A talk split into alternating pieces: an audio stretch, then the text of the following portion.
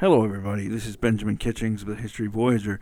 This is an oldie but goodie. This is my basically my interview with Dana Blankenhorn. I have been way behind on releasing these interview based podcasts, and I apologize for that. Anyway, he is a journalist that works in my hometown of Metro Atlanta. And basically, what we've got going on here is he talks about basically kind of the historical aspects of the new economy and also kind of the new what's going on with the new economy, at least from his perspective. The reason I wanted to jump on this podcast and, and do it up like this, real quick, do up a, a introduction, is I wanted to talk to you guys about some stuff I've been noticing in my conversations with people all over the world First of all, it shocked and amazed me to learn how intelligent everybody else that I've spoken to about American politics actually is all over the world. The other thing that shocked and amazed me was that Americans tend to have this reputation as being gullible, easily led, and a little bit stupid. Now, I don't think I'm gullible, easily led, or a little bit stupid. And I don't think you are either, because after all, you're listening to a deep dive history podcast. So that's not something of the gullible, stupid, or easily led. But nonetheless, there we are. I do want to talk about that I can see the dividing lines of our new economy already. I can see it. And what I want to talk about is the rest of the world, our so called peer countries. They have decided that we are going to put out, ladies and gentlemen, we are going to put the high speed internet out into the deepest boonie. Because, ladies and gentlemen, we need to get our farmers and our little town, small town folk, we need to get them into the global economy. And if that's not happening via the government, it's going on via Facebook. Facebook is actually the phone company and the internet provider for a huge chunk of the world's population. Something I was not aware of before I began these interview based podcasts. All right, so in the immediate post COVID or post vaccine world that we're experiencing, I guess, from a few days ago into the future, we are going to have a globalized economy, a truly globalized economy when it comes to what we call the thought workers in the world, in the world of work. And I think America is not prepared for that. I really do. I, and I have a couple of quick suggestions as to how to do that based almost entirely on what I've heard from different experts on my podcast. The first thing I want to talk about is we are the only first world country on earth that ties healthcare to jobs. And we do that basically because that's how it used to work and that's how it always used to work the whole rest of the country, the, I mean, the whole rest of the world doesn't really do that. Their governments give them health care. They they see basically the government as something to provide for the citizenry, to invest in the citizenry. So therefore, these jobs like in Germany or in Austria or in Japan or even and this is going to be true, I guarantee you you're going to have folks in this country working for people in China. So they're not going to provide you health care because they expect their labor force to already have health care. So that's the one thing. I, I think we need to have good quality health care, even to the point of building hospitals in rural areas. And here's another thing I need I think we need to do that I wasn't really thinking needed to happen before I started talking to all these people on my podcast. Our government, the United States of America, needs to run high speed internet out into the deepest boonie. Because here's something I think is going to happen as a result of basically a lot of things. I think that this modality that we lived in of the cities being essentially theme parks for the middle, upper middle class, wealthy, and even the 1%, I think that day and age is, is coming to a close. If not now, then soon. I think very, very soon, very smart people in this country, because I don't care what the rest of the world says, I know we have smart people in this country. But I think very smart people in this country are going to start realizing that the supply chain ethos by which we have set up our food distribution, because I don't know if you're aware, but an alarming percentage of our food actually does a little bit of time in China. For example, I think people are going to call that into question. And I think people are going to start realizing they have to have small scale agriculture uh, very, very soon. And I think this is going to be because of health. And I think it's also going to be because of convenience. So I think people are going to move out into the into the rural areas more and begin some kind of small scale agriculture to a much greater degree than they're doing even right now. Although it is picking up, I mean, as I've you know lamented on my podcast, uh, the at least where I live, raising chickens on your suburban property has suddenly become kind of a wealth badge in this country. Now, I think that's not a good idea because of my you know, my involvement in a deep dive podcast in the Spanish flu, but there it is. So maybe also the government, the county or the state governments or even the feds need to start educating folks on on animal husbandry. And we need to take that away from YouTube or maybe use the government to augment YouTube. So therefore you're not googling up a YouTube video as to how to raise chickens or whatever you want to raise and have the government sort of educate these suburban folks in how to raise chickens properly and in a safe manner, as an example. And again, the reason I think we need to do this is because I actually believe that our food is going to start to come from our neighbor and not from some weird agribusiness that does a little bit of packaging or whatever in China and then reships the food back and forth.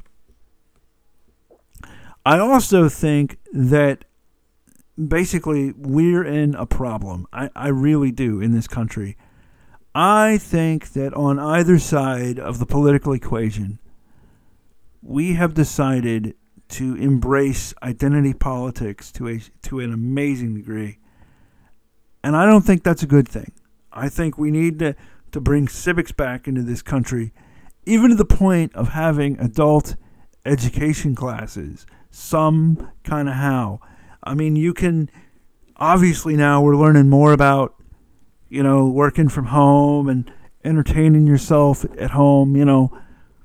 So why not have classes on civics? Why not have you know things like that so that an adult that somehow managed to not learn how the government is supposed to work um to the extent that it works at all is actually, you know, working. So let's get these people educated in civics. Let's let's get what Thomas Jefferson wanted, which was a literate populace. And yes, I know he only really meant white men, but let's expand that definition, please.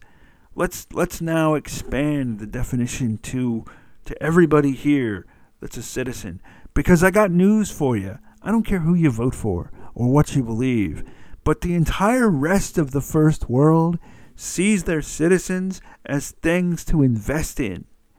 And that is something we lack in this country. That is a thought process that we lack in this country. And we need to bring that back. Now, with that said, this man that I'm going to put on this podcast to the right of me on the timeline is a man named Dana Blankenhorn. And he has been covering uh, what we today think of as the new economy or the, this new technological situation for literally for decades. And he was on the front lines of of this before the front line was even drawn. He says that he shows up early to the party, has a few snacks, and then moves on. And there's a lot of truth in that. And I think it's an interesting and fascinating podcast. And it occurs to me that the reason that this is going to happen in the rest of the world and probably ideally right now anyway in a lot of the more uh, either middle middle class or affluent neighborhoods in this country is because of high speed internet access. And if we want high speed internet access to come down, so if we want our citizenry to be able to pull themselves up and to be able to engage properly in the this new global economy where you can hold down a job in Hong Kong and China, but you can live in Austin, Texas, or you can live in Waleska, Georgia. Hey, there's a small town shout out for you. Then we're gonna need to have high speed internet access going everywhere. And we're gonna need to have the health care, good quality health care and good quality hospitals because that's a given in the rest of the world. And the rest of the world is simply not going to want to provide Americans health coverage when they go off and work in the rest of the world. And I really think we need to we need to get with this program rather rapidly because, you know, we don't want to sink behind. And the other thing I, I really think we need to do beyond all this is I think we need to to revamp our education system in this country to include things like logic and to include things like critical thinking in, in terms of what we're seeing and what we're taking into this fire hose called the information superhighway, otherwise known as the internet. I really, really honestly believe that. Because most of the rest of the world could look at propaganda and could see it as propaganda. And that's just something we can't do, apparently, in this country. And that's why a lot of us, or that's why a lot of people in the world, give Americans this reputation as being gullible and easily led. And when you're applying for a job in Hong Kong or Tokyo or Berlin or London, you're going to be having resumes with people who aren't thought of as easily led or susceptible to propaganda. Now let's think about that. Okay? Let's think about who are you going to hire as a, as a person as a hiring manager in another country? Are you going to hire somebody that you believe is easily led or is a little gullible or are you going to hire somebody that went to some crack university in China or some crack university in Japan, or so on and so forth. Which leads me to another point that I need to make. We in this country, all of a sudden, have decided that deep thinking is not valuable, is not anything we need to cherish. And maybe that was because there's a lot of people who don't understand it. I honestly don't know. But I think we've gotten to the point where we've decided to dumb down the, the job requirements and the, and the job market of our own world for most people. And that's not that's not good. That's not a good way to compete in the world of work in the rest of the world, people. So with all that said, I want to introduce Dana Blankenhorn. This man has been covering, as I've said, has been covering as a freelance journalist for most of his career, the basically the information revolution in which we now find ourselves for many, many decades. He started actually in the 60s as a young man. And I had a fascinating conversation with him. And I want you to give this man your undivided attention, please. Take it away. Benjamin Kitchings of the History Voyager and I'm here with Dana Blankenhorn. And you have been a journalist in Atlanta, Georgia, covering technology for how many years now? Well, covering technology, uh, almost 38. That's a long time. All right. Uh, now tell me about the um how you got started.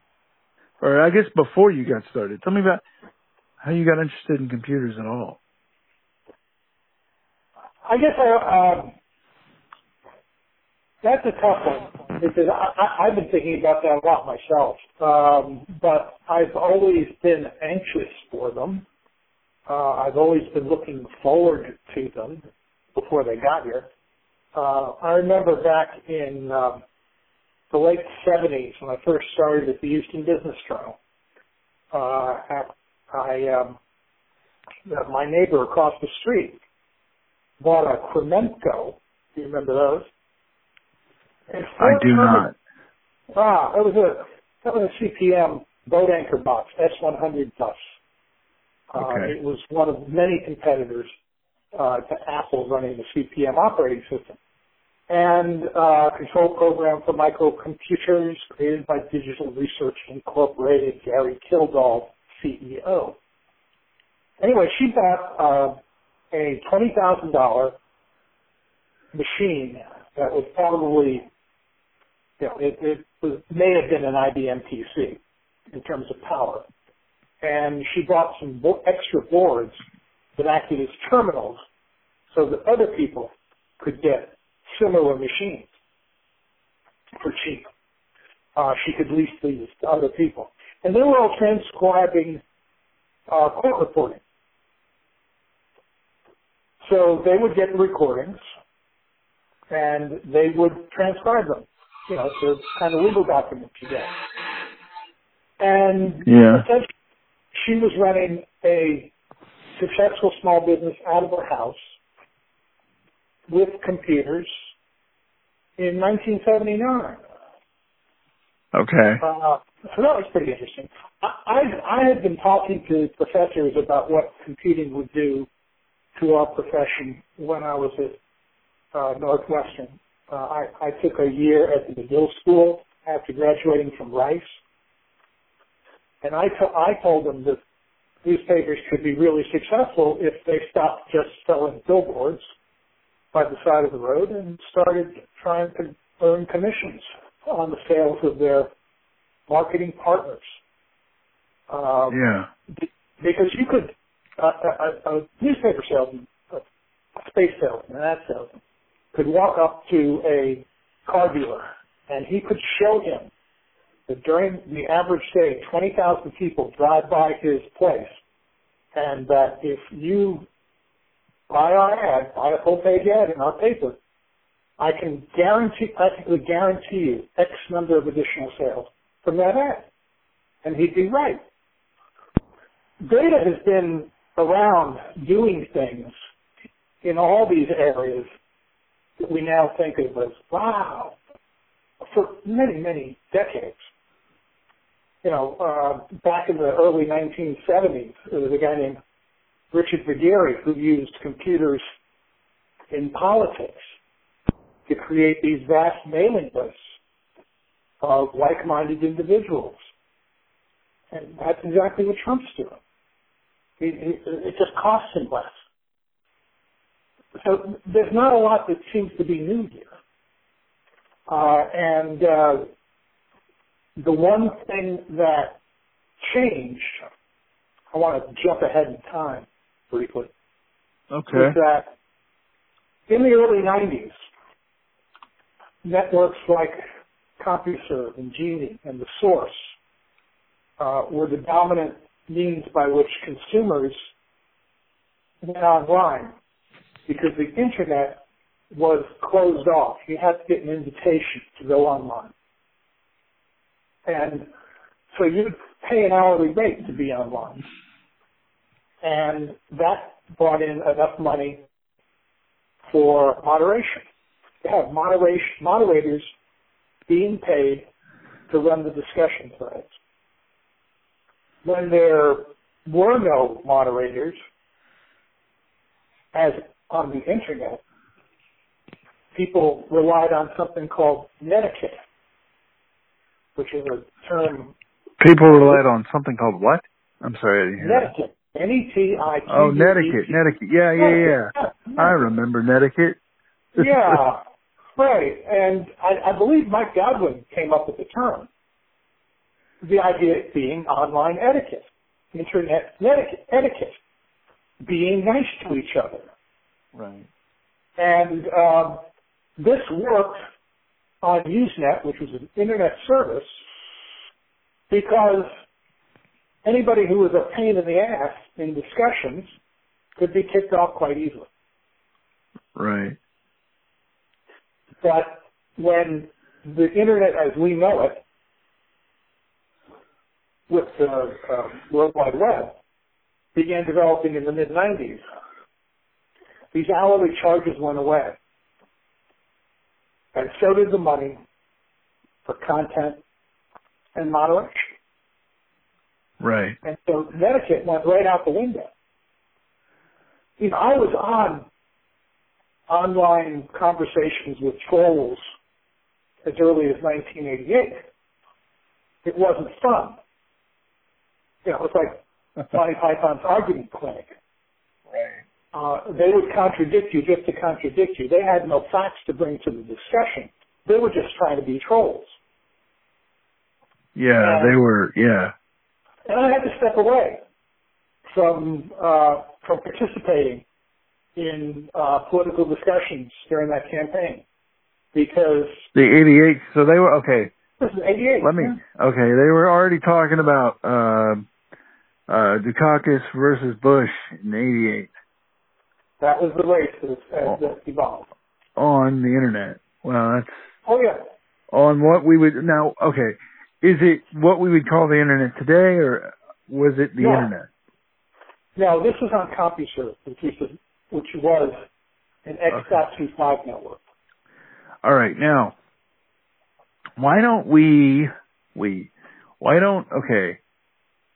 What is the difference between X.25 networks, which I think I know what that difference is, but I don't have nearly the command of it that you would. Uh, what's the difference between that and say HTTP in somewhere, or HTTPS in somewhere? Okay. Well, the internet runs on uh, something called IP, the Internet Protocol, uh, which is uh, managed by uh, now by a group called the Internet Society or the Internet Engineering Task Force, which sets rules by which communications networks will connect uh, under the protocol. And Okay, okay, X.25 was a similar protocol, but it was actually an informal agreement among phone companies. The difference being that with X25, the money and where it would go, those questions were explicit and you had to agree to them up front. Now, when you say, okay, Yeah. hang on, just just a second. When you say an agreement between phone companies, plural, Yeah. um, I remember, I swear I remember when Ma Bell broke up. I, or I guess, wait, hang on. Let's use the real. Okay, I remember when the AT&T monopoly was broken up by Congress, I believe. Um, no, it was actually by a court. okay, by a court. Yeah. Right. I remember when that happened. Right. I was a, a very small child, relatively to relative to the world. But I swear I remember that taking place because I remember the adults are I remember the adults in my life talking about it. Right. Um so when we're saying an agreement between the phone companies, is that what we mean or do we mean companies as in the world companies? It was an interoperability agreement uh, that was equivalent for data to uh, existing agreements that had existed between long distance company MCI and the old AT&T for years. More companies were created in 1984 and they used this existing protocol, uh, which pretty much mandated, you know, you get paid up front. And who connects with who? and under what rules was something that had to be agreed to up front by all the participants in the chain, the user through contract, and, and actually everybody, everybody through contract. The difference between that and the internet protocol is that internet peering puts money last.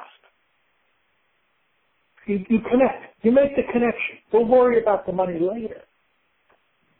The reason for that is that IP, the Internet Protocol, was developed by the government in order to connect government researchers, and there was government money funding everything because it was a Cold War activity. And Right. so nobody worried about the money. Questions of money were not built into the Internet Protocol. Once you peered, or once your network connected to an Internet network, you know, people would count how many bits were going back and forth. And at the end of the month, you would, or at the end of a period, you would pay based on the net number of bits that transferred. Wow. If you downloaded more, you pay. If you, you know, if your stuff was downloaded more, you wouldn't. Uh, and Did they charge for uploads, do you remember, or is it just downloads still? When I was on CompuServe, they, they just charged me a flat six dollar an hour rate, which being a reporter, I didn't have to pay because I was a contributor to, uh, I was, I, you know, I, I was contributing content to them. So like it was so early, they were just starved for content. Yeah, there seemed to be. Uh, there wasn't a whole lot. Uh, know, nobody who was any of any size was interested. I mean, the person I was working for was a, a, a single woman out of San Francisco initially, and I joined at the same time as a friend of mine who was in Sheffield, England, and was commuting down to London, and it was a side gig for him. And it was kind of a side gig for me as well because you know, I was always looking for freelance opportunities, uh, you know, right up until '94. Yeah. In addition to the work I was doing for Newsbytes. So okay, let's let me try to get a timeline on this. So from Okay. so we're talking from eighty something to ninety four. From 1985 through 1994, Okay. I was the Atlanta bureau for Newsbytes News Network. Uh, Okay. one run by Wendy Woods out of San Francisco. Uh, this grew organically to 17 different bureaus around the world and was eventually sold uh, to the Washington Post and then ah. disappeared eventually. It was sold to the Washington Post after the web was spun, I think around uh, sometime 96. And by web we mean the World Wide Web, right? Right. The World Wide Web is really simply a protocol that sits on top of the Internet protocol and defines how pages are going to be described, how it translates Okay. between data, incoming and outgoing data, and it offers a presentation layer. Right. A GUI, as we say. Yeah. Yeah. Okay. And the most important part of that, GUI, Yeah. was the hyperlink. Now, uh, yes. uh, you know, uh, Tim Berners-Lee did not invent the hyperlink. The idea of the hyperlink really emerged from a man named Ted Nelson, who's still around, who defined it in the early 70s in a couple of spectacular books uh, called, uh, the most important was Computer Lib, uh, and I forget what the other one was, something machines. Okay. You there? Okay. I'm here, yeah. I'm here. I'm just uh, absorbed. Okay. Anyway, I'm I'm he was absorbed. actually Ted.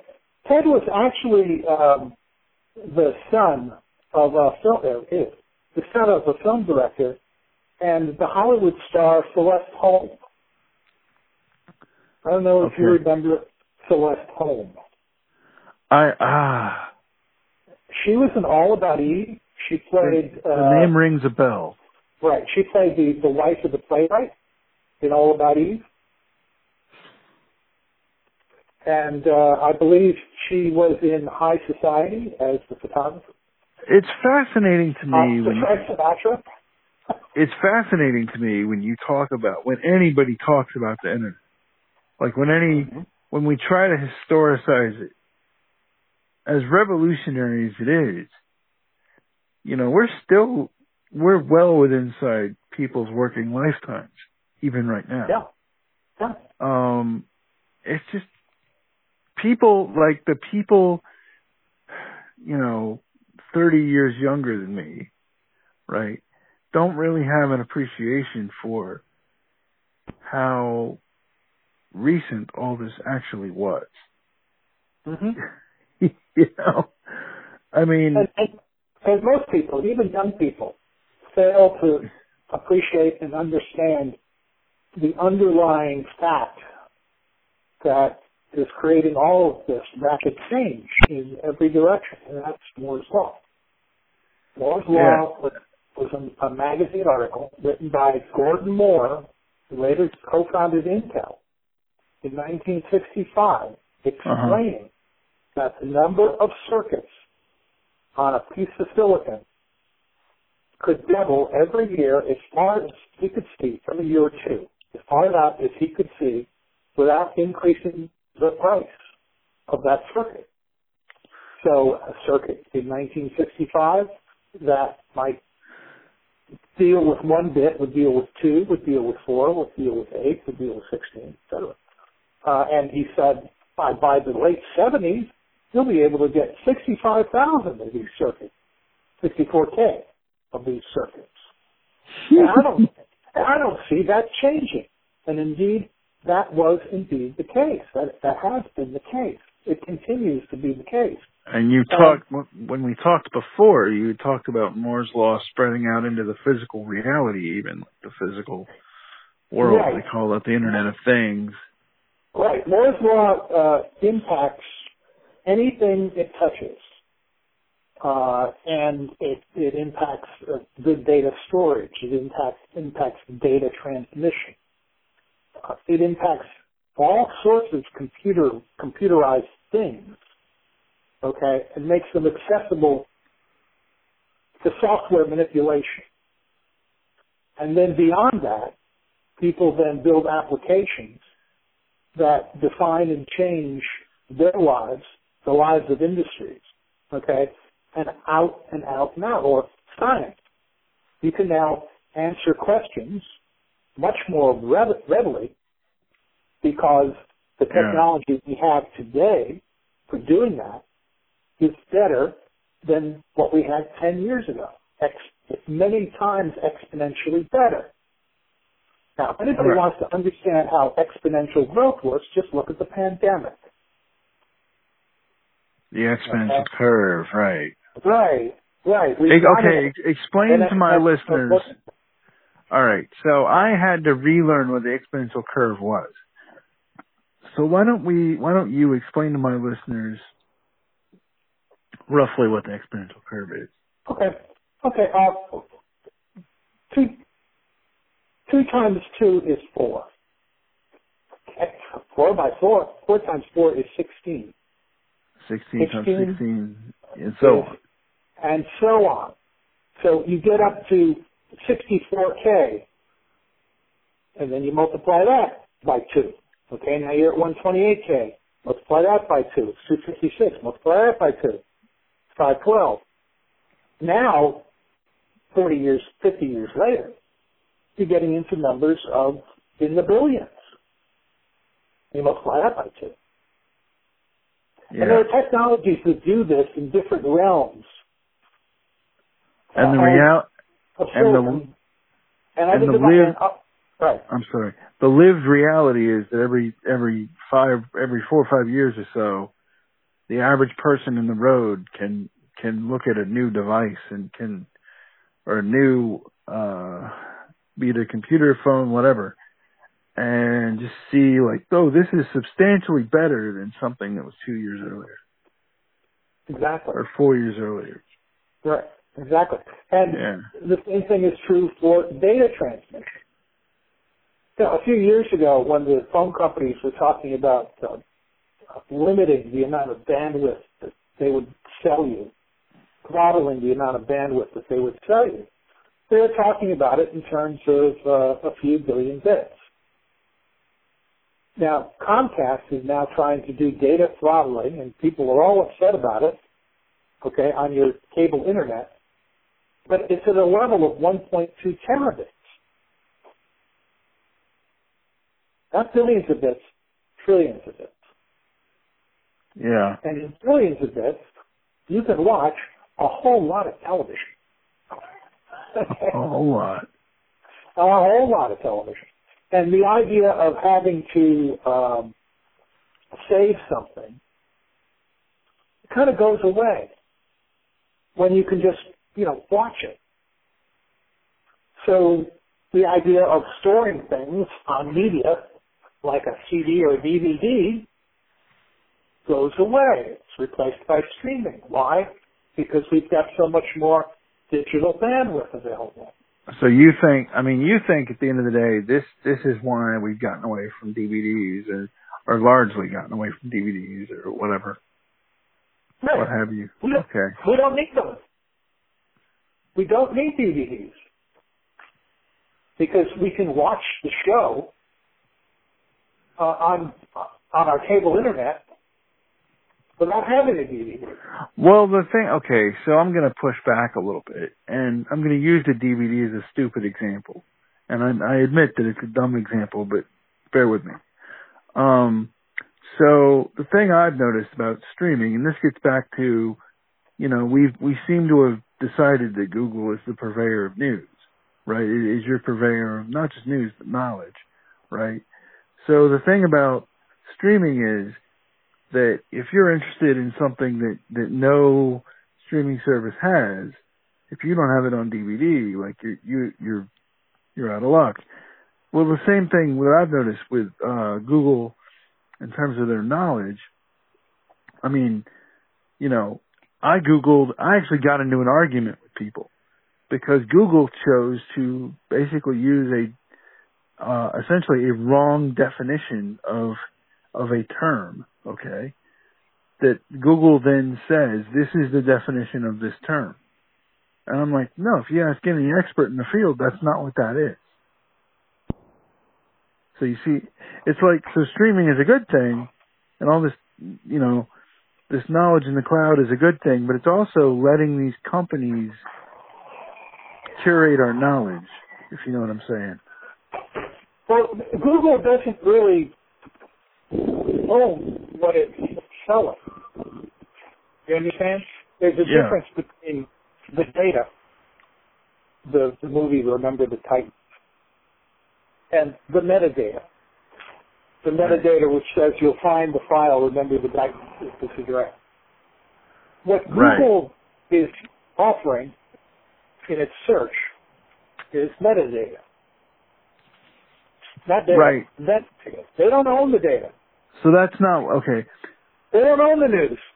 Well, I'm not saying they're they're well, okay, I'm not saying they're they're doing the news per se, but they are doing knowledge and I don't know if it's I'm not saying it's even purposeful.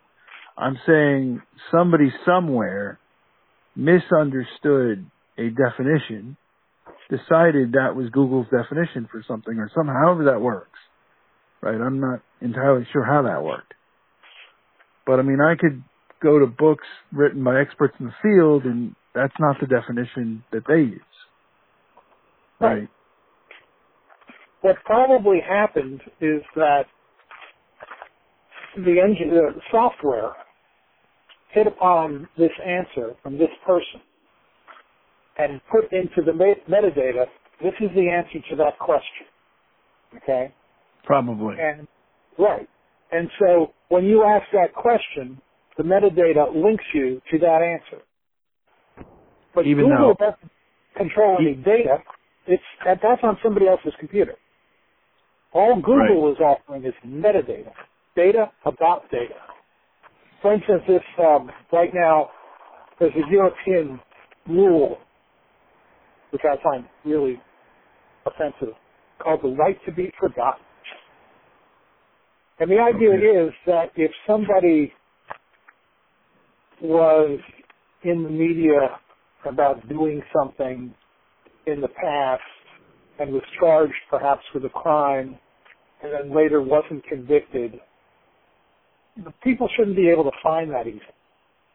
So Google should edit its meta- metadata so that that can't be found through Google. Okay. It's not it's erasing the file. The file's still What- there. Why do you find that offensive? I'm just curious. I find the idea of a so-called right to be forgotten as incredibly open to abuse. It basically means that uh, any crook can try to change their history and pretend that the bad thing they did didn't happen. Well, right. Well, yeah, that's that's one that's one aspect of it. Yeah. When that's what, when that is something that happened. Um, Yes, you're right. Also, it, it puts an immense uh, burden on Google to edit its metadata constantly. You're getting billions of court orders, and they have to be dealt with in some way, shape, or fashion. They don't want to have people do anything. They want software to do stuff. Okay? That's the key to understanding the business models of big software companies turn what people do into something that software does. And you can make it Okay. self-service. That's what Google initially did. They realized that search was the most important function. And so they did everything necessary to become the leaders in search. Even while Wall Street was telling other companies that no, you don't need to be the lead. Search is such a small thing. You need to be the leader in content. So Yahoo bought all these content farms. And that didn't work out so well, did it? They took their eye off the ball.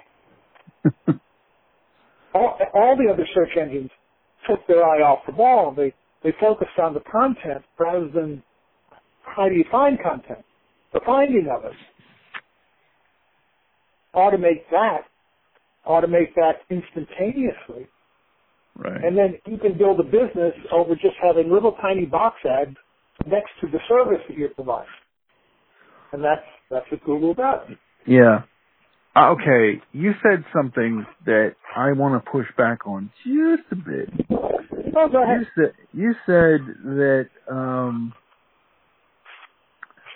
that, and I agree with you that you can abuse the right to be forgotten by you being a crook or you being a dishonest politician or or whatever, and you want this little story to be forgotten or that little this. Okay, fine, and I agree with that. Right? That's that's an abuse. But what about the person, the kid, right, that does something that then 20 years later or 10 years later or 15 years later, they, the, nobody would want on the internet. Right? Like, you know what I'm saying? Cause it strikes me that one of the things that's gonna happen, in fact it already is happening, it strikes me that one of the things that's happening now is that you're expecting children and very immature people to, to be very mature, um, sober-minded adults at the age of 12. and Yeah, I think society needs to, in, in terms of that, society just needs to get over itself. Understand Well- that kids are kids, and just kind of, just in, in a societal yeah. uh, way, yeah. And then, understand that kids get a pass to an extent. well, and not only, I mean, well, there's a, there's a comedian that I love. His name is Dave Chappelle. And he has a whole bit called how, all I'm asking is how old 15 is really. Right? And I think in some ways, like, not just 15, but 20 or 22 or, you, you know, like, when do you start caring what somebody thought about a given topic, whatever that given topic is. You see what I'm saying? Like, like I've studied history for, I've Carl studied Rittenhouse history. was 17, man. I'm sorry, say it again. Carl Rittenhouse was 17. Uh, right, right. Now, I agree with, it, and that's something I agree with. I agree with where you're going there. That's something You do that, right. you do shit, you do shit. You know, I, I I'm not going to uh, get after somebody over something they they said when they were 17, and I don't think you should either. Um, right. I don't think anybody else should. And in fact, what's going to be happening as we go through time is that people without a record are going to be suspicious. Where do you come from? Yeah. What that actually happened. Google that's a problem. That actually happened to a friend of mine. Well, that not that, but uh, something around that sort of situation happened to a friend of mine, Mm-hmm. where um people started wondering this other person they were dealing with. Why can't we find this person on online? And that was a big mystery. you know, that was a big, big mystery. Mm-hmm. But um I don't know, it just I see what you're saying that you can abuse the right to be forgotten for crooks and for politicians and for powerful people or even like adults or whatever. But it also kind of just the other way talking about the other way you're depending on people to be rational actors. You know, you you're always depending on somebody to be a rational actor. And I guess I've, I guess I've studied history enough to know that you can't depend on people to be rational. It, it comes back. It always comes back to what Mike Godwin was saying 30 years ago. Okay. Netiquette. Is, netiquette is something that needs to be taught in the schools from a very early age. Just as you teach Joey not to pull Betty's hair, okay, and teach Betty not to spread nasty rumors about Judy in the hallway. You have to do the same thing with kids when it comes to online behavior. Yeah. This is something that's missing in our education system.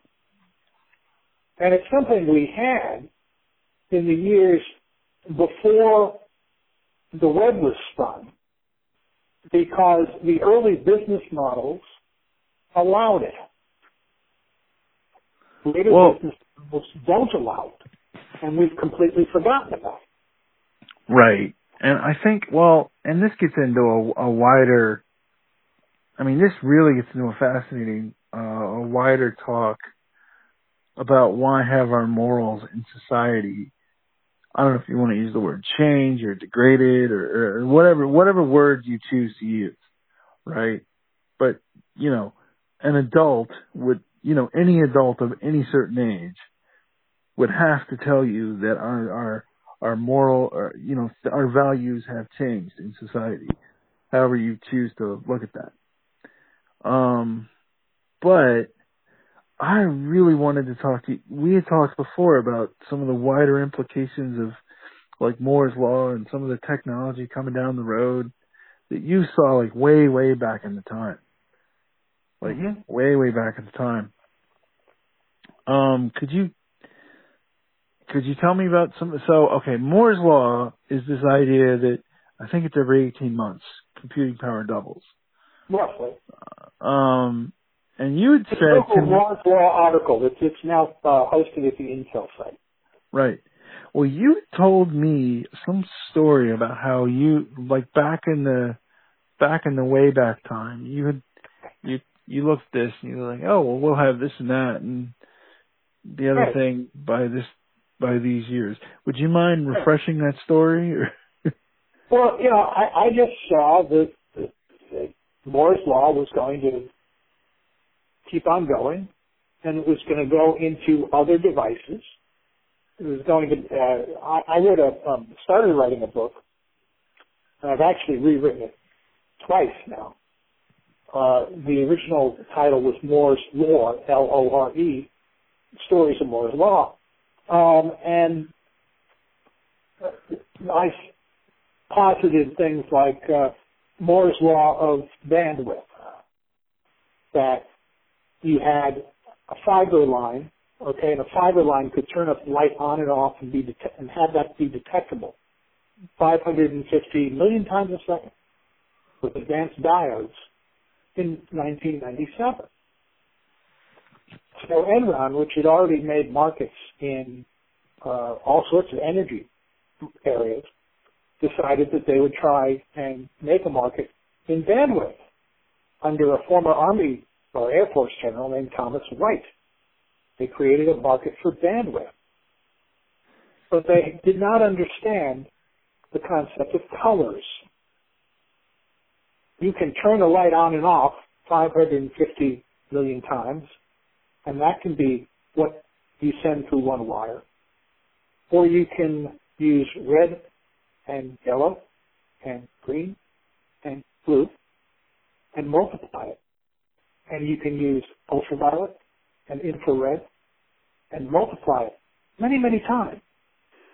And all you have to do to make that multiplication happen is change the diodes on either end of the line. Right. This is called wave division multiplexing.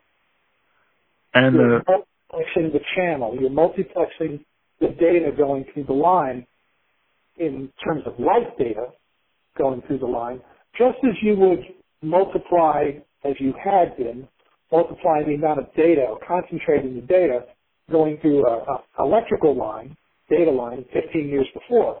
Multiplexing is not new.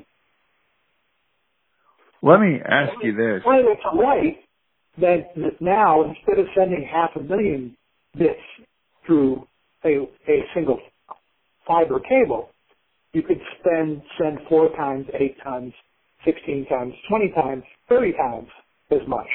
And so Enron found that anybody could get around their marketplace. Right. Let me ask you this because let me ask you this because it just hit me like a two by four who I'm talking to. Okay. Um,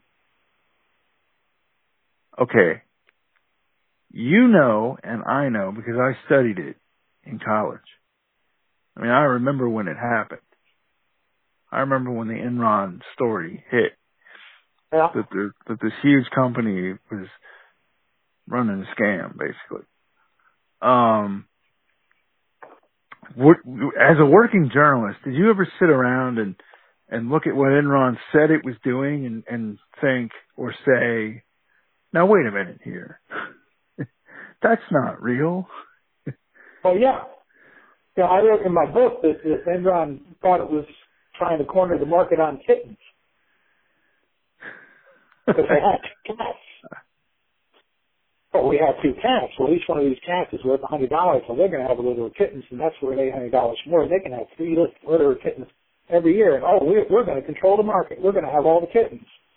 yeah, Well, you know, because everybody else, everybody else can have kittens too. Yeah, yeah, I gotta I gotta tell you that's a that's a fascinating story. Just just the just how Enron's scam of what it was doing just came out to light the way it came out to light. It's just a whole fascinating story. It, it came to light, I think, because it failed in the bandwidth market. It was actually working in terms of things like natural gas and oil uh, and electricity. It was working. Okay. Right. They, were driving up the price and controlling the market. But you can't drive up the price and control the market for internet bandwidth because internet bandwidth is abundant. It runs on a different kind of economics. And You couldn't actually sell it. Yeah. That's that's the big change that's actually occurred uh, in our time. We've gone from an economics of scarcity, which is defined by controlling something that is rare, okay, to Yeah. an economic of abundance, where everything is abundant. And that's something that we still haven't, most of us, gotten our heads around. Can you talk about that in terms of lived experience? Like, how might we be living in an economics of abundance and not realize it? Well, oil. Yeah. The, the OPEC cartel thinks they control energy.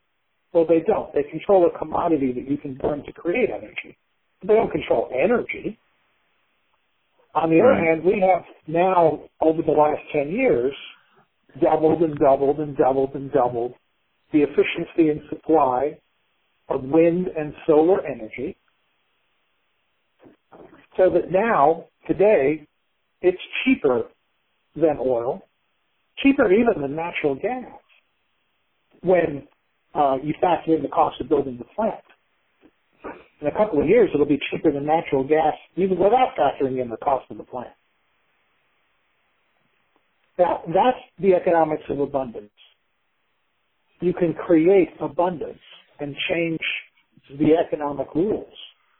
Change the paradigm, basically. You, And- you literally. you can, do it- you can do it really, really quickly. There, I, I'm forgetting the. I'm, I'm sorry. I'm forgetting the guy that. I'm forgetting who this was.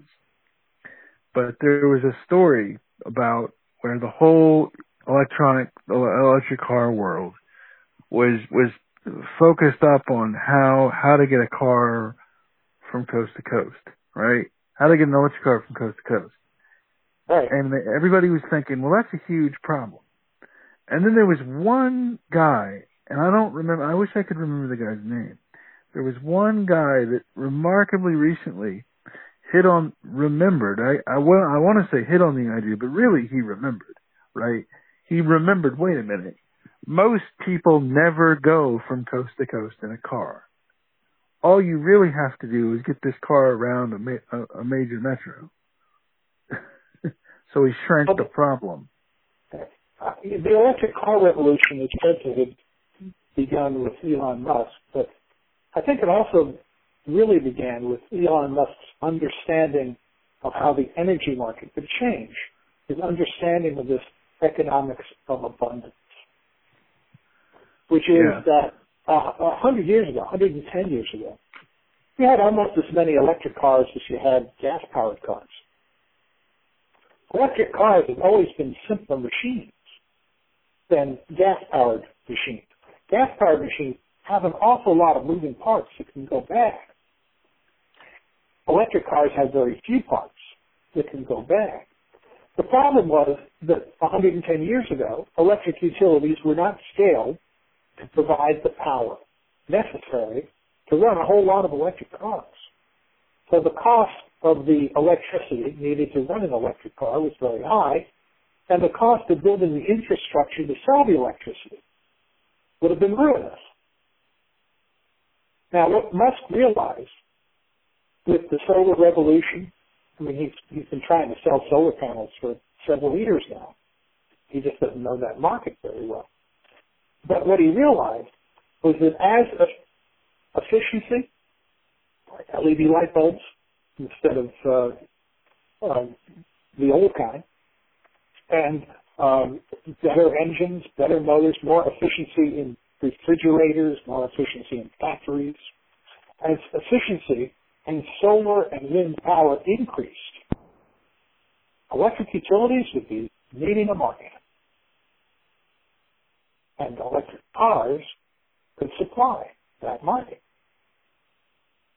If it weren't for electric cars right now, the demand for electricity would be going down. That's because computer chips are incredibly efficient and getting more so.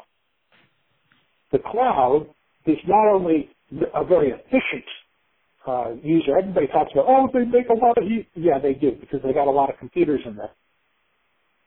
Not only is it a very efficient supplier of compute power, but they can reuse their waste energy, the heat that these things give off, for other things. Here outside Yeah. Atlanta, outside Atlanta in Douglasville, Google has a plant. They have a cloud data center, and the excess heat is recycled in order to help run the water system. and filter the water. Okay? you can reset, you can harvest energy. You don't have to create energy by burning stuff. You can harvest the energy that's already there. This, this is something I wrote on, on, on my blog as an introduction over a decade ago now. And you can still see it at The sun shines. The wind blows. The tides roll. And we live on a molten rock.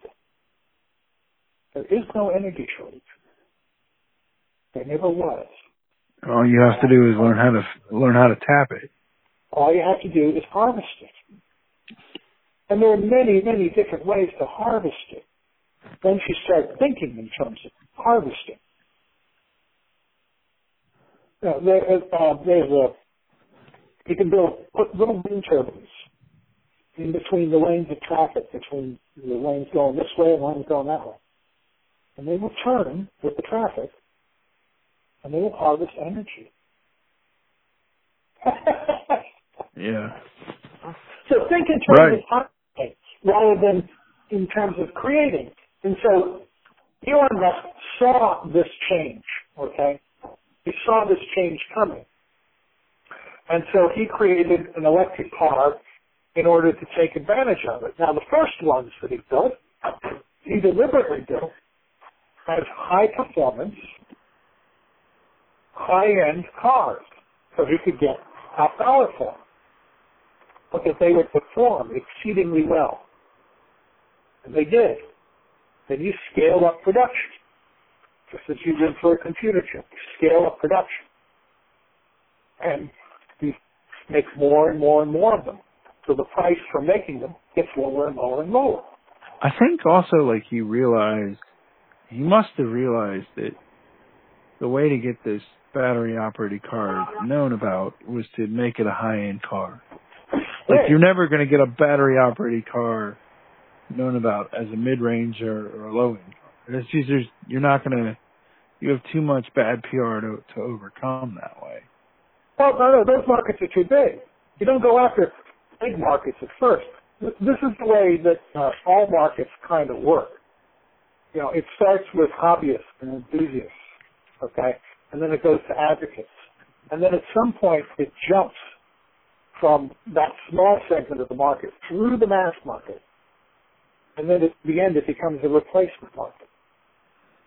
Okay, and that's the demand curve. That's the way the demand curve works for just about everything that I know of. That's the way it worked for radio in the 1920s. It's the way it worked for TV in the 1950s. The way it works for and phones now, smartphones now. The way, the way it works for phones in our time. But yeah. now we're in a replacement market. Now, when you're in the early stages of the market, Okay, when you're dealing with the enthusiasts, the early adopters, you can build in a high price. You want to go for top dollar. You want to maximize your unit profit. When you're at the end of the market, on the tail end of the market, but everybody's yeah. got it, then you go for the low price. You price yourself below the market, okay? Because you're trying to get people to replace with your stuff.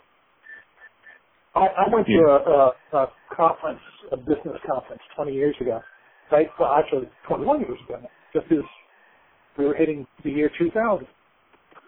And, and they talked about that. Because at the time, I was an expert on internet commerce.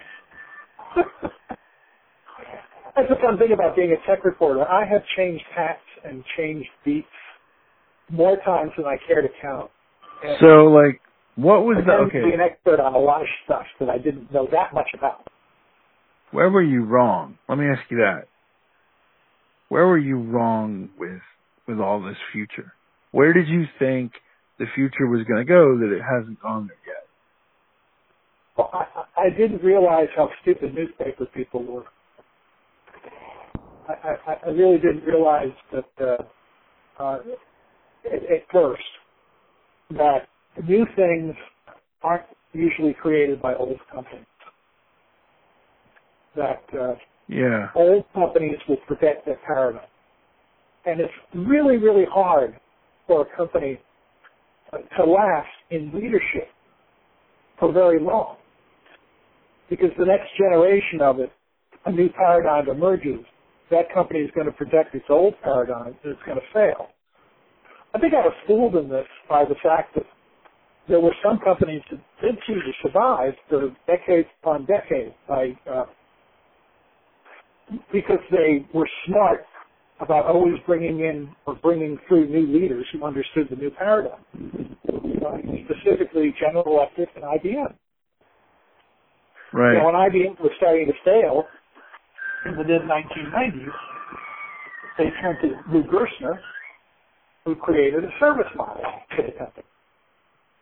Instead of selling boxes, we would sell services. We would write your software, solve your problem. And that was their model going into the internet period. General Electric went through generation upon generation for over a century. Every new CEO would last for like 15 or 20 years. He would have complete power to bind and loose and control things. He would completely change what the company was about. And it would succeed with his new vision. And then he would choose his successor and then that person would have a completely different vision because it would be new. And it worked for a long time until Jeff Immelt showed up. Why didn't it work with him? He's an idiot. okay, can you can you tell me how he was an idiot? Uh, tell me what he did, what he thought he was going to do that didn't work that makes you think he's an idiot. Well, he tried to do two things that are kind of mutually exclusive one thing was to control the energy market by creating more energy and selling machines that created a lot of energy. And the other thing was to try and control the efficiency market. Energy efficiency. He tried to do both at the same time. And that just doesn't uh, sound that doesn't sound like a plan. I mean, even as you say it, it doesn't sound like a plan. No, but that was his plan from the beginning.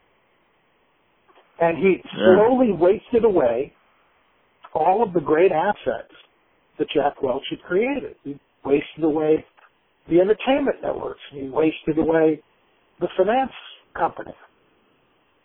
You know, in 2008, General Electric Finance was so big it was considered um, you know, systemically vital. They they had to be part of the bailout, even though they didn't need the money. Too big to fail. I remember that. They were too big to fail. Well, nobody's necessarily, you know, what, what does that mean in today's context of banking? Thanks to right. the internet and, and banking becoming software and everything being an app. Okay, wait, wait, wait. It doesn't uh, mean anything anymore. No, I, I know, I know. And you talked before about you gave me that phenomenal stat about how Microsoft about how Facebook and what was it like Microsoft, Facebook, and oh, else had, the companies that jumped on the cloud early a decade ago, starting a decade. Google first, Amazon second, Facebook third, Microsoft fourth, Apple fifth. The companies that jumped on the cloud and built these cloud data centers are now worth about seven trillion dollars. And you juxtapose that by how much the whole banking system is worth. Yeah, which is like, uh, yeah, I create. I, I, I wrote a story I think uh, last week for InvestorPlace, in which I calculated that Facebook alone is worth more than General Electric, Intel, AT&T, that is so... on IBM, and I think Slack uh, combined. Oh, and ExxonMobil. Throw them in there. It's worth more than all of them combined. Now tell okay. Now please tell my my listeners in reality what is Facebook? It's a it's a what is Facebook in reality? It's actually the world's first free phone company. Okay. You talk about through and, the app. And anything like, is anything can be defined now as a phone call. The phone call itself, this phone call, is a very low bandwidth internet activity. anything that can become an internet activity, I'm calling a phone call. Whether that's voice, whether that's data, whether that's charts, whether that's gaming, whether that's video, it's all basically a phone call. Facebook created a model thanks to its uh, cloud data that allow it to give this away simply for the advertising needed to uh, sell ads. Give it away. A you know a, a small farmer in India who makes about five hundred dollars, the equivalent of five hundred dollars a year, can now be part of the global market because he can afford to acquire a cell phone, or at least share a cell phone. He can afford internet bandwidth through a local mobile wireless company. He can afford Facebook because it's free. And his kid, sitting in his whatever hut, now has the ability not only to learn, but to interact and to advance that technology. And this is true for billions of people. And it wasn't yeah. true 15 years ago. They would not, these people could not reach the internet. They couldn't reach the world discussion. They weren't part of the global marketplace when Facebook was founded. Thanks to the cloud, they are. And thanks to free services from Google and Facebook, they are. You See, Microsoft and Apple aren't being attacked so much by the trustbusters today because they charge people for what they do.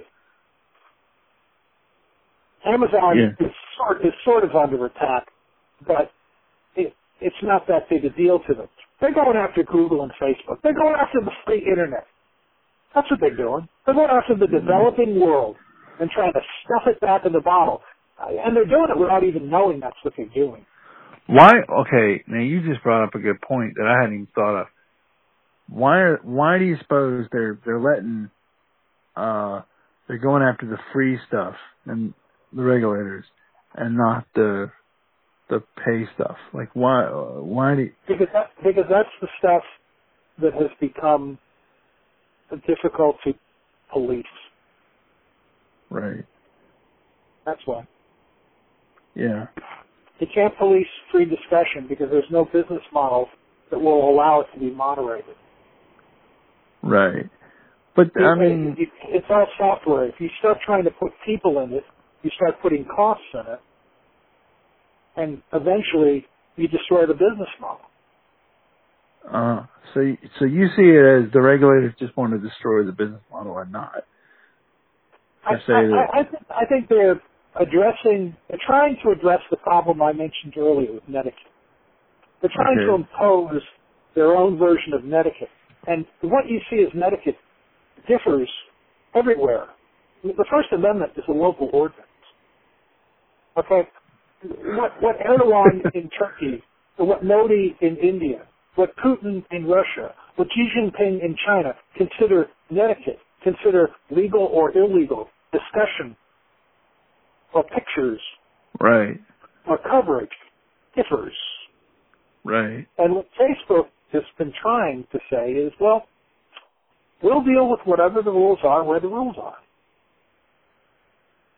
We'll try and negotiate a regulated settlement so that we can stay in business. But the thing about that is, I mean, so because I have a podcast, um, I kind of got off the, well, I did. Because I have a podcast, I got off the garden wall of, or the garden, I got out of the world, the garden of, you know, what most people experience it as Facebook. Or what most people, at least in America, experience as Facebook, right? And the thing that, that I see is really, really, you're right. There's an app, there's a Facebook Messenger app, is an amazingly powerful app for communication where I can talk to a woman in Singapore or I can talk to a man in, in Alberta. It's mm-hmm. just crazy. Mm-hmm. So but you're right. But there's a government in Singapore, and the government wants to control what that woman says. And if she says something on her podcast that the government of Singapore says shouldn't be said, they're going to try and go after you.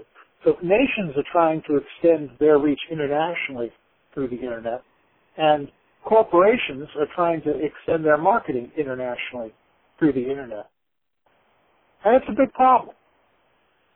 It It has become a huge problem.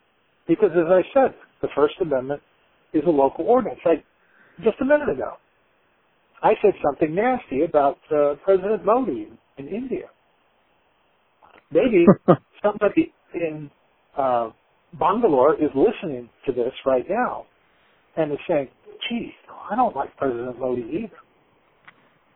And a lot of people don't like President Modi. President Modi's not going to be happy about that, is he? no. President Modi has certain boundaries for what can be discussed mm-hmm. and what can be said about those things. Right. And those boundaries are different from the boundaries we have here. And the thing Now, that I how does a company provide service to both places? the thing that I've noticed is I guess you start setting up walls or whatever, but then again, I mean, the thing I've noticed is like as I talk to people all over the planet, the thing I've noticed is how little walls start to matter.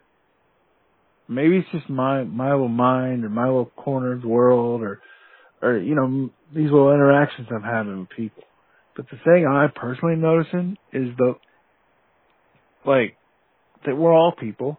You know, we we might have cultural differences or religious differences or whatever, right? But we all basically kind of want the same stuff. you know, like That, that's, that's what I noticed 31 years ago when I finagled myself onto uh, a trip to Japan that was sponsored by a group called the Electronic Networking Association. And it was a bunch of very ambitious and idealistic, free-thinking people uh, who believed in netiquette and mostly used a tool called Participate on Unix-based machines for their discussion. And they were trying to spread the idea of uh, world peace through discussion, you know, around the world. And Japan was listening. So they sponsored and, and gave us money and vetted us and, and treated us royally in Sendai, Japan, uh, for I think four days, four or five days. And we thought, boy, you know, this thing's really going to take off. But when it did take off, it took off without etiquette. It took off without that common agreement of being nice to other people. That's an agreement you have with the people you're talking to. You're nice to them, they're nice to you, everything seems great. But not everybody wants to be nice. right. People's definition of nice differs. So who You're- controls? Who defines Right. what's nice? What's not nice? I mean, the people over at Parler have a different version of what is nice than than people who you know subscribe to uh, other to Daily Kos. the people who are not at face than people who are not on Parler. I mean, a friend of mine, a friend of mine said that he wants to go back to the world where, you know, before he went, he says I want to go back to 2010 or 2009, I forget what, but like where everybody's talking to everybody, but we're all talking to everybody about fun stuff, right? And and my thought was, well, the difference is people grew up. Like the difference is all these Facebook users and all these Twitter users and whoever else grew up and we had we had now quote unquote grown up thoughts or grown up ideologies or grown up this or that. Right, you know? right. But And it's not just you know if, if you if you're going to be free, you need yeah. ordered liberty. Libertarianism, do what you want, is a joke because what I want may interfere with what you want. And then somebody has to decide. Ordered liberty. That's what the founders were talking about. A system of laws that maximize the liberty of everybody. A system of rules that operate the way Netiquette does. Don't shout fire in a crowded theater right. you know? And that's what we're having to suddenly do on a global scale. Now, who do I trust more to do that?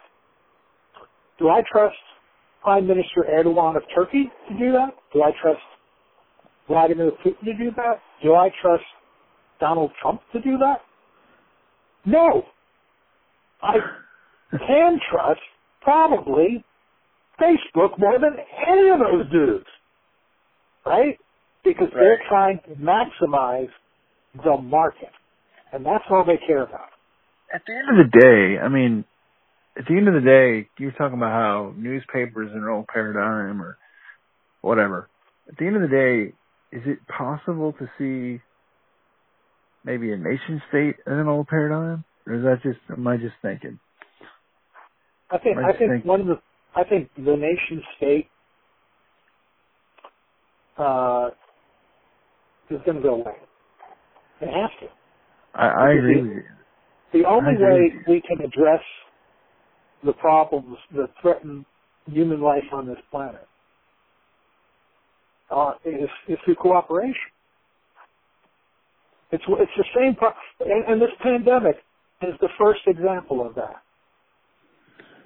Well, We it wasn't, the, it it wasn't the first basis. example. But It it's the first. the fir- it's the first event where it, it happened to everybody all at once. Right. Well, I don't know if you've seen the movie Chernobyl. or the Mm-hmm. show Chernobyl. It's it's a, it's a mini series, uh, Chernobyl, but it was made pre-COVID. Like the mini series was made pre-COVID, but I would imagine I didn't see it pre-COVID. I saw it post-COVID. Um, but I would imagine it, it it sits differently with people that saw it before COVID than after COVID, because what it what it showed me was that you know, your your little nation state ideology or whatever can rock along just fine until it hits up against a disaster. Right? uh, Right. You know what I'm saying? And I don't know, man. And people were dealing with that even before Chernobyl. The, the movie, uh, The China Syndrome, from the 70s. Yeah. Jack Lemmon, Jane Fonda, Michael Douglas, The China Syndrome. I keep meaning to see that. It was it was uh, kind of based on uh, on what could have happened and and what threatened to happen at Three Mile Island. It came out about the same time, so it was a that, that made it a big hit movie. And since Douglas was producing it, made him a very welcome man. it, as a matter of fact, it, it made him, uh, a, a, he had a choice after that. He could either be, become a, a, a, a famous actor or he could um, become a famous producer, and he chose to become a famous actor. Which is kind of stupid, but he did it. That's his choice. I mean, I could have, I could have been, you know, a big deal on the internet. I could have been a big deal in PCs. I could have been a big deal in, in electronic journalism had I chosen to become a publisher in 1980. But I didn't, because I wanted to write a story. See, but I wouldn't have found you on Twitter if you'd have been a publisher. And now, you know, 37 years later, uh, the only reason I'm financially comfortable is because I have a, a wife who, well, I listened to um, what my first journalism teacher told me in 1977. I sat in my first class at Northwestern University, the Medill School. Big old building since torn down and replaced by a school of journalism and marketing communication. Anyway, George Heights was his name, and he said, uh, first of all, uh, run to the front. You're witnesses. You're not the you're not the audience. You're witnesses. You run to the front. When you have an opportunity, you go to the front. You don't sit in the back. That's what students sit. You sit in the front. Second, most important, if you want to have a good living, find a spouse with a good job. Yeah. So I ran back. I almost ran back to the apartment where I was living with uh, uh, my girlfriend, and uh, I I proposed immediately and said, "You you need to get on good terms with your dad and finish your education so you can get a good job." And she did. Okay. Okay. and she went to work uh you know, around the time we got this house, for a little company called National Data.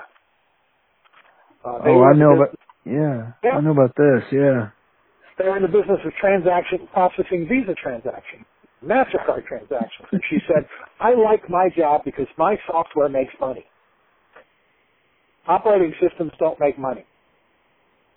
My software makes money." And she was right. It made money. It made like a couple of pennies each time it ran. Her program ran, but you know, pennies add up. And well, now I would. Uh, good leadership, that company, the descendant of that company, is now in the Fortune 500. I would imagine that there was a moment in your lifetime where, because I I kind of remember it, where credit cards became a lot more common. Mm-hmm. So I would imagine some company like National Data went from something to something in another order around that time. Yeah, and it was kind of sad because the guy who was running National Data in the 1990s, a guy named Whit- Whitney, he passed away last year, uh, at a ripe old age. Um, he thought that the big money was going to be in doing health transactions. Oh. so so he kept the NDC name uh, on a successor company that disappeared under the waves and spun out the transaction processing into a new company that he called Global Payments, or they called the Global Payment. I don't think Whitley was necessarily CEO by, by that time, but they, I think Eloise was, but they spun out the transaction processing as Global Payments. And through a clever collection of growth and mergers, you know, they now own a, a lot of the market. And uh, even though my wife is still bottom of the totem pole, she doesn't manage anybody. She's on the technical track. And her primary language is English. Um, she's worth a ton of money. Oh God, she's worth a lot of money. okay. And she's worth a lot of money to me too. All right, so I've got a question. It's a question for you. Do you want to have a separate conversation about where you think technology is going, or do you want to go into that right now? Yeah, let's go. Let's go for it. Okay. So tell me, okay, so where do we sit right now in 2020 today, uh, we have remarkable phones and computers that I can talk to anybody in the world and do on a regular basis.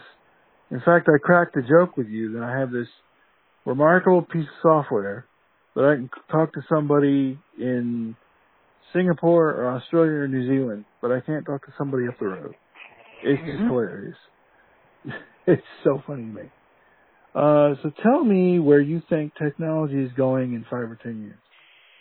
There are three trends, and I, I identified this on my personal blog, danablankenhorn.com, uh, a year ago, uh, after I uh, went to the uh, Heidelberg Laureate Conference uh, in Germany. First is the end of oil. That's already in process. that's that's actually further along than I thought it would be. That's further Second along than a lot of people thought it would be. Yeah, I'm, you know, it, it happened. All of the changes that we're talking about, by the way, were greatly accelerated by the pandemic because it made them necessary. It turned them from, "Yeah, I think I want to do that someday, to I better do that right now. So first, so first is the end of oil. Uh, second of all, second is the machine internet. Any machine, okay. any device can be connected through wireless sensors and motes uh, directly to the internet and controlled remotely or locally or a combination of the two to maximize efficiency. I started writing about this in the early in the 2000s. I called it the world of always on technology. I even spoke about it at uh, Stanford uh, one time in 2004, and uh, nobody heard because the other speaker in another room was David Brin, besides Sean. But be that as it may, the third thing is DNA is a programming language. And we're seeing that play out with the vaccine. The vaccines yeah. are based on a new technology, relatively new, been you know, building for some years, messenger RNA. Instead of trying to recreate the virus and then ha- and then evolve quickly a dumbed down version of the virus in order to uh, deal with the virus.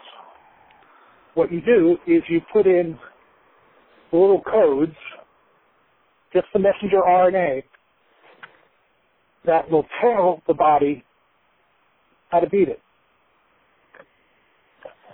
Messenger yeah. RNA up to as kind of a, a systems analyst between the the business people, in this case you, and the uh, and the programmers, in this case DNA. Okay. So you engineer a relatively small molecule, okay, that will enable the body to fight infection from the spikes of the coronavirus. There are these little chemical T-looking blocks in, the, in, in a coronavirus. And this basically covers them up. 95% effective. Designed within a day. That's amazing. By two separate companies. Designed within a day by two separate companies. Different solutions to the same problem. Pretty equivalent solution. A small company called BioNTech in Germany. It was run by a Turkish immigrant.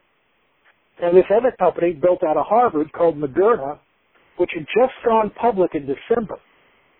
Oh, by the way, I, I said you should buy that idea. and the German company too.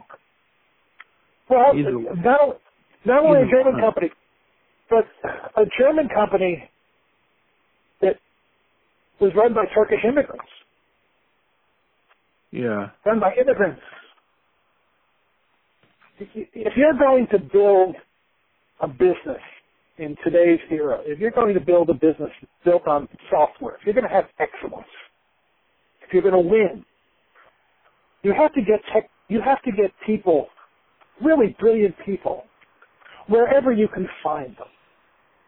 And it doesn't matter what sex they are. It doesn't matter how they pray to God. It doesn't matter who they love. It doesn't matter if they can move a muscle. They could be Stephen Hawking. That's the gating factor to economic growth today. That's what you need in order to invent the future. And rejecting that, which is what we've been doing for four years, um, well, is, is the greatest crime against humanity I can believe because it basically lets China have the play. Yeah, Right. But I mean, if you think about it, because here's something I've been thinking. I mean, I've been thinking about this for years. I was thinking about this before the pandemic. Okay, way before the pandemic. I I was working. I was uh in school and I in college, and I was working with these uh studies, which were showing, at least to my eyes, they were showing a a widening gulf in society, in American society. And it wasn't money, okay? It wasn't money per se. It was it, it was um cognition or or more likely what you do with that cognition, right? And I was thinking, well, this is going to cause a breakdown in the country.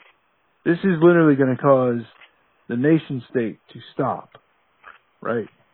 But it wasn't until the pandemic hit, it wasn't even until like two months into the pandemic that it actually occurred to me how that would happen. Like how that would be allowed to happen through all this technology, through all this wide, you know, rapid technology, rapid communication, and so on. You know, but um, I don't know. I, I just think we're we're sitting at this precipice, and that's one of the reasons I wanted to interview you is because you've been talking, you've been thinking on this for years with this technology. You know. decades. I've been, I, I've always been anxious for the future to get here, and I go to the party of the future, and nobody's there yet because that hasn't happened.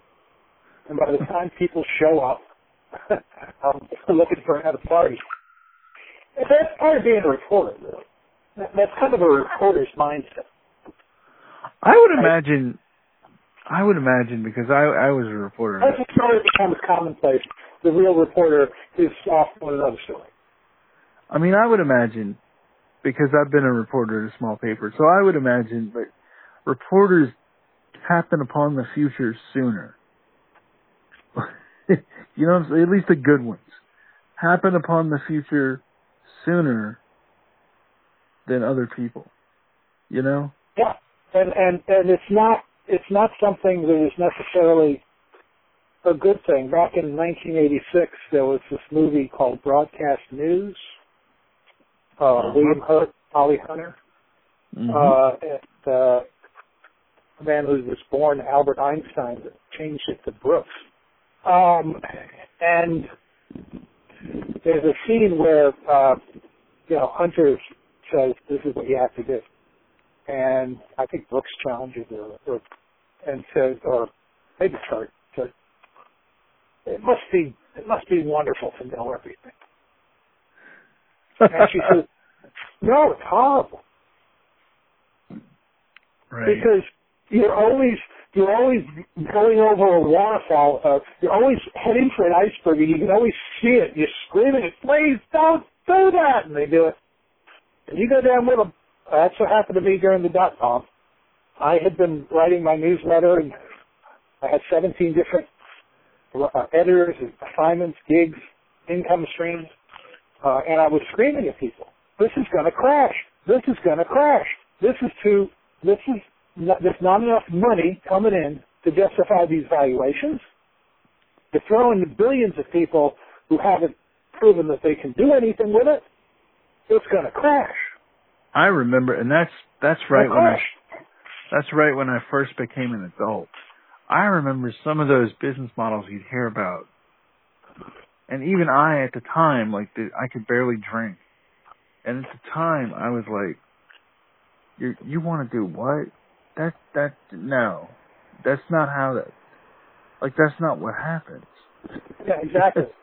I was I was in a bu- I was in a bus at a in 2000 at a show called AdTech, uh, which was one of the first advertising technology shows, and um, some we were coming back from some really cool uh, float on the day that some sponsor had dreamed up We'd all been drinking. And this guy was complaining. He said, my, my startup, it's not fair that they keep on, they, people with the money keep on demanding more equity for, for less and less money. And I, by this time, I, I, I'd seen a few parties. I'd seen a few tools uh, turns of the wheel. And I was just laughing. I couldn't help myself. I'm the back of the bus just laughing my ass off because Oh, oh, child, let me tell you. I remember there was a story about I I I don't want to say the wrong name, so I'm not going to say it. But I remember there was a a name, there was a company, or not even I don't think it was a company yet. There were these people that were floating a name on Wall Street, just a name, right? They weren't even they hadn't even figured out what it was yet, like what the the verb of this name would be. Okay, um, and this name got, uh, you know, stupid amounts of money thrown at it from mm-hmm. all different people, and then it, of course, crashed. That's one example. But, well, you look at, you ever wonder how Mark Cuban got to be so rich? Uh, broadcast.com, right? Right. It didn't have the rights to anything. He would just go and say, hey, can we uh, uh, take a feed and uh, and put it on the internet? Yeah, yeah, I'm fine. I don't care. I don't know what that is. What's the internet? And he, he collected. He said, I've got these hundreds of sports teams. Their games are on my broadcast.com. And Yahoo came along and said, wow, look at all that content. Oh, we need content. We will pay you billions of dollars in our stock. Did he sell broadcast.com to us? And he did. And then he saw what was happening in the stock market, and he waited for Yahoo to quadruple in value, and then he sold it. before, before it all crashed and burned. And that's how he became a billionaire. Right. But, you know, he And that's funny to- because the the whole model of I mean that broadcast broadcast.com Right? like doesn't even exist anymore. I, no. Actually, it does. It's called streaming. Well, right, but you can't. I mean, It does. You pay for it. right, but it's not all it, under one roof. Broadcast.com. It's it's it's not coming from broadcast.com. Yeah, exactly. It's coming from other companies. Right. You know why? Because Yahoo was stupid. That's right. Yahoo had a CEO named Tim. Wait for it. Koogle. K O O G L E. Back in the late '90s, and Tim Koogle really didn't know what to do, so he listened to Wall Street tell him what to do. And what Wall Street said was, "You've got to be a portal to the internet. You've got to buy all the content. You've got to control it all." And he tried to. He bought all sorts of stuff. Bought Broadcast.com. He bought uh, GeoCities, which was, a, you know, free websites. He bought a bunch of stuff, and he didn't focus on search anymore. And in the same year that he was running Yahoo, this these two grad students at Stanford started to get a company they decided to call Google. Rhymes with Google. And, you know, the rest is history because they knew what they needed to be focused on. Didn't. Is that really why they did that? No, Does it run? No, no, no. it's not a coincidence. Because I heard another story, which I thought was real, but It was like the biggest number that they could think of was a googol. yeah, Yeah, that was I- basically it. a googol. Right. Exactly. Huh. And, and it Huh. never would have been, you know, it, that that was the 1998 startup. And you know, Amazon existed during that era, and the stock peaked at 295 a share before it crashed and burned. And you Right. probably you could have gotten it in 2002 for about 10, and it didn't pass that 295 figure for 10 years. And in 2013, when I was at that time writing for a site called Seeking Alpha, I started pounding the table for what this cloud would mean to Amazon and what they might be capable of. And all these people, you know, because they could write back on the discussion thread, you're an idiot. Oh, you don't know anything. What do you know? I All- all the- Buy some all- shares. All the old economy people were like, no. Now, there is no such thing as the old economy anymore. Not anymore. You know, you're either in the new economy or you're, you're pretty much working. yeah. Now, I'm not saying that it, it's going to be a straight run to glory here. I think we are setting up for another Y2K crash again because there's way too much money chasing way too much garbage. Way Garbage much. in what area? Tech or? every, every kind of stock, every kind of thing you can imagine is overpriced Yeah. uh, you know, not only are stocks overpriced, bonds are obviously overpriced because you can't get any interest from them. You can't get any money for money. Right. And so, And- yeah. Uh, land is overpriced. Real estate is overpriced. Everything is overpriced. I remember reading, I think I've told you this before, but I remember reading like these think pieces right before the, what ended up becoming the pandemic, right? About how like there were these condos that at the end of the day, like when they built that condo, uh, nobody imagined that condo would be worth two million dollars. And nobody who built that condo back in nineteen seventy whatever, 60, whatever, imagined that that condo would be worth $2 million today. And all the problems of condos like that.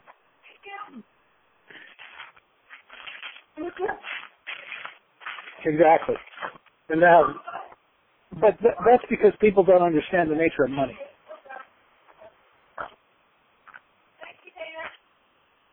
You there?